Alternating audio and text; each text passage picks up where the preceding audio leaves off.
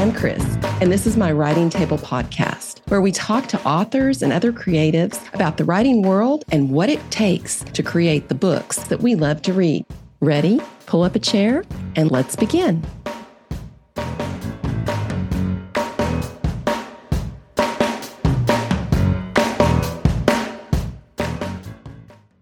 Named in 2015 as a top 10 historical romance novelist in Publishers Weekly, Piper Huguley is the author of the Reconstruction Era Home to Milford College series. She is a 2013 and 2014 Golden Heart finalist for two novels in the Migrations of the Heart series about the Bledsoe sisters and set in the early 20th century. Piper G. Huguley, named 2015 Debut Author of the Year by Romance Slam Jam and Breakout Author of the Year by AAMBC, is a two time Golden Heart finalist and is the author of Migrations of the Heart, a three book series of historical romances set in the early 20th century. The Preacher's Promise was named a top 10 historical romance in Publishers Weekly by the esteemed historical romance author Beverly Jenkins. A Champion's Heart was named by Sarah MacLean of the Washington Post as a best romance novel selection for December 2016. Her contemporary romance debut was published by Hallmark Publishing in July. Her historical fiction debut, The Story of Ann Lowe, will be published by William Morrow in March. Piper Huguley blogs about the history behind her novels. She lives in Atlanta, Georgia with her husband and son.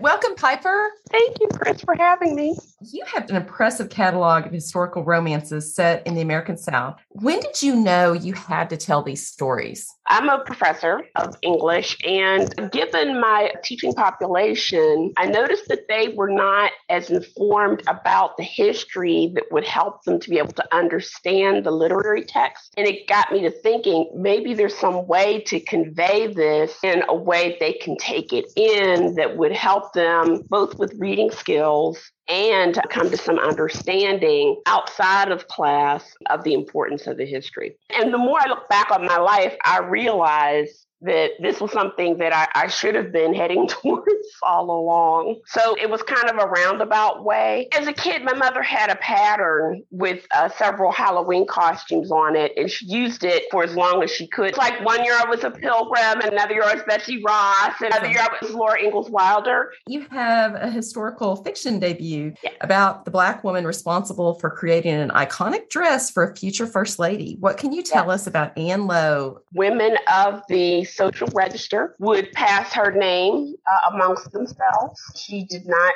uh, as she said, design for any Mary and Sue.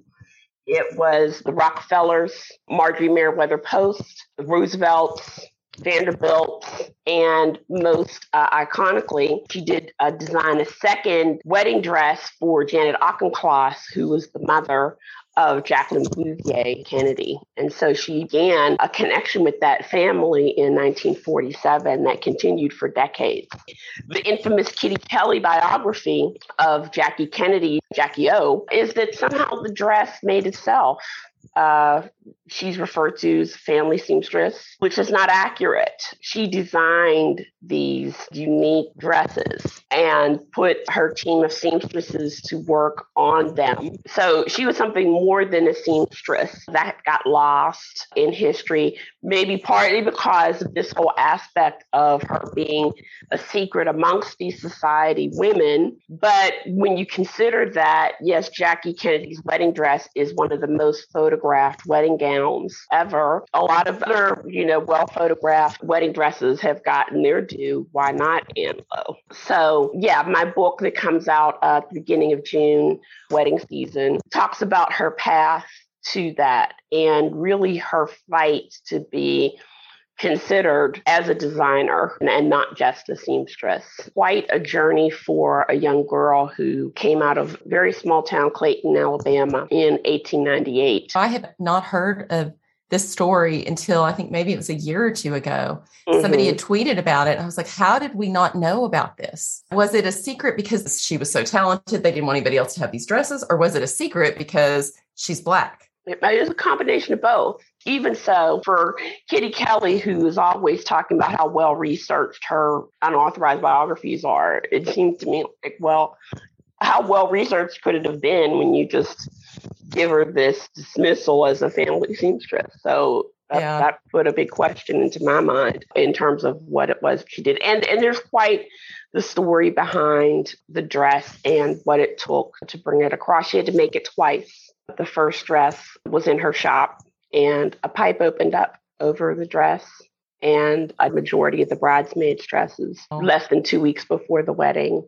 How did you go about researching this novel? There were certain newspaper articles that were about her in terms of her later life story, really applying the tools of historical fiction writer more to her or the earlier parts of her life story. And historical fiction is this kind of thing where you have these facts that are in place and you're figuring out how those facts are connected that determines the path of the story that you're looking to tell in terms of what it is that gets fictionalized or not. I was speaking about this with another Black historical fiction writer whose book about another unknown woman, Maggie Lena Walker. You have this information and you have to make a determination about what to do with it. The fact that she was born in Clayton, Alabama in 1898, it turns out that a, a, portion of my family is from that same area. It's like two counties over. I had already had some insight into what her early life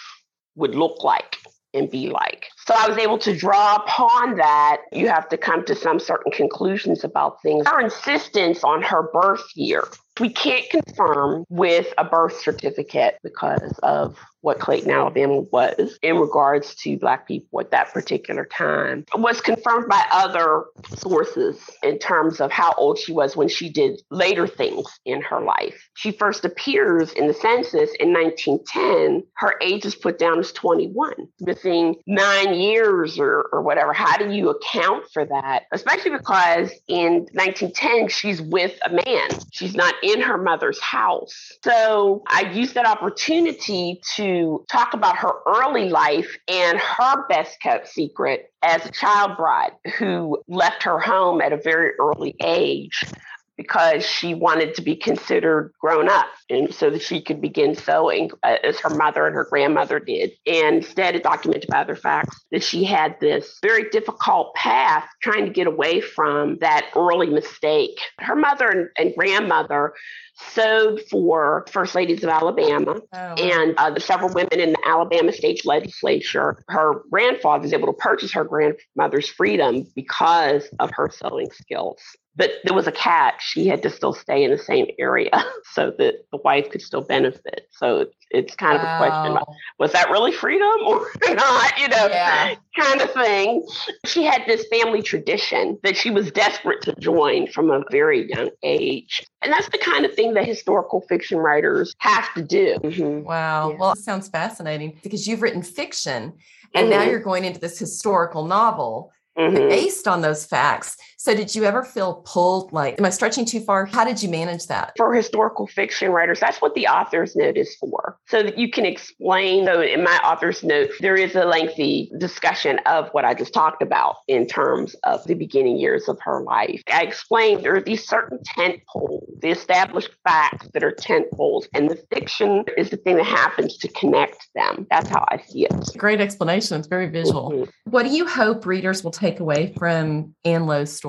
Someone who was determined to reach her dream, to achieve her dream, regardless of what society said about her. She was that determined to be considered and thought of as this designer. And I really see my book as maybe a beginning to restoring her to that conversation of Black American designers who paved the way, who faced so many challenges, shining a light on her and by paying uh, her the, the due that she deserves. Lovely effort. I love. Uh, isn't it great how literature spreading out into different different arenas and bringing awareness to those people that were forgotten. Yes, so absolutely. Cool. Well, I, I see uh, historical fiction as the thing that is, uh, I call it putting butts in seat in history classes. This is the thing that gets people interested in the history and in pursuing the history. So, I, I, historical fiction has a very important job to do in terms of making people aware of the fact that these people existed. There's work to be done, so go to talking about the ladies, the mathematicians at NASA. Oh, hidden figures. Hidden figures. Mhm. Yeah. And Yes. you, know, you have young people see this and then they want to learn more. Mhm, And you know, there are probably fictionalized pieces of that, but that gets them interested. I think that's that's a great idea. Well, the book that Margot Shetterly did was a very great effort, and I highly recommend that people read the actual book because there's so much of, especially Dorothy Vaughan's character, that got short shrift. She really deserves her own movie. There's another figure that doesn't even get talked about in the movie. So, yeah, there's even more work to be done. But, like you said, the movie can play a role in beginning to shed a light on it, and then hopefully people taking these efforts further. I'm glad that it's coming to fruition now in terms of uh, historical fiction, particularly about Black women. One of the things I would do in my classes in the in the 2010s would be to ask my students how many Black women in terms of movies, because that would be the thing we could have the most interface about. How many Black women uh, had biopic? And I'd get a lot of guesses, and some a lot of things were fictionalized things like The Color Purple, which even Alice Walker based it on people in her life is not considered a true biopic. Up until 2016, there were just two. The tube had been made in the 1990s, which was What's Love Got to Do with It, and Lady Sings the Blues, which was made in the 70s. I'm glad to be part of that effort because it's been something I've been, it's been on my mind a lot um, for a good long time very now. satisfying. Yeah. Yeah, yeah, it is. In terms of time, how much longer did it take for you to write the historical novel in comparison to the romances? Not much longer. Um, Really? Yeah. I- part of the thing with the historical fiction, particularly with Black women, is this whole aspect of what is not known. So you have fewer of the tent poles to deal with.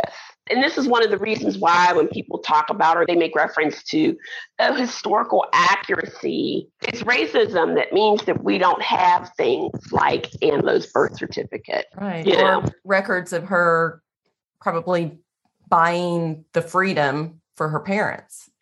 Because Yeah, or wants- you mean, who's oh, keeping uh, those records? Right. Yeah. Yeah. Exactly. I mean, her grandfather who bought Yes. his wife's freedom. Yeah. Yeah. Exactly. You're not going to keep that record. Yeah. Or yeah, records of well, you can give us this money as long as you stay here, hmm kind of thing. Yeah. Where's It's- that contract? Yeah. Exactly. These things are orally understood from what Ann Lowe said or family lore that has come out. It's, it's racism that has impeded those things, even her marriage certificate. So, since there are fewer of them, then that means that you can develop more of the story. And of course, it also does mean that more goes into the author's note at the end. It's the same case with the book that I'm working on now that will be the follow up to By Her Own Design. These things were secretive because racism. So all I can do is have one tent pole that is pretty established in 1901 and then another one in the 1970s Wow. and fictionalized in between. If you could go back and say something to sixth grade Piper about your future writing career, what would that be? It's interesting 'cause it- time you say kind of sixth grade because it's like I started writing in the seventh grade. So it's Oh, like, how funny. yeah, that's what I'm trying to think. I didn't about. know that. Yeah. Keep at it. Keep Keep it. at it. That would be the thing. And don't pay any attention to the mean girls. They don't know what they're talking about. You'll write characters like them later. Yeah. the pen is mightier than the sword, sister. exactly. Exactly. pay no attention to those heifers because they don't. No. How do you prepare for your writing day? Well, because I have a day job, it's usually a, a writing evening. I have found as late that one of the things that's been very helpful has been peppermint tea. That I had to post about this too on social media. I like other kinds of tea, but it's something about peppermint tea that is very soothing that puts you in a nice little headspace. I can see how Writing, that scent yeah. would. uh, Yeah, yeah. So Aldi's had this uh, really great candy cane tea, and I was like, I'm just going to stock up and see how this works. People want to know why they don't have any more of the tea. We exactly. Know, we know who got it. I left some boxes, but you left them a few.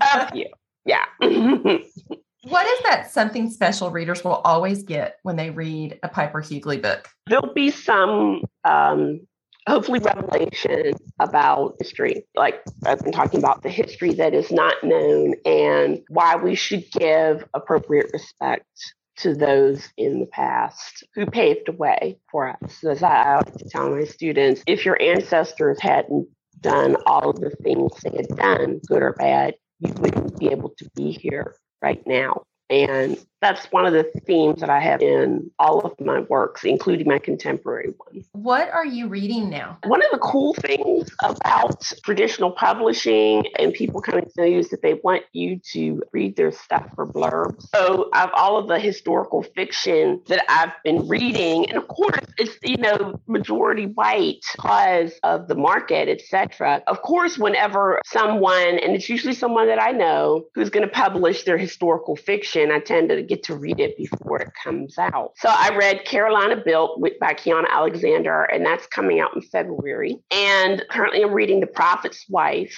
by Libby Grant, which is about Emma Smith, the wife of Joseph Smith, the founder of Mormonism. Ah. Yes. And I was joking, I should have been a religious studies scholar because I made this um, when I was much younger study of, of Mormonism, of the Church of Jesus Christ of Latter day Saints. And I've always been fascinated fascinated by its history. And Libby is an author friend of mine. Yes, she's like, oh yeah, I want you to read it, you know, to be able to blurb it and stuff. And th- some of the things that she had talked about in terms of how the church was not happy. They did not give a permission for a certain thing that they wanted for the cover, etc. And I can see why.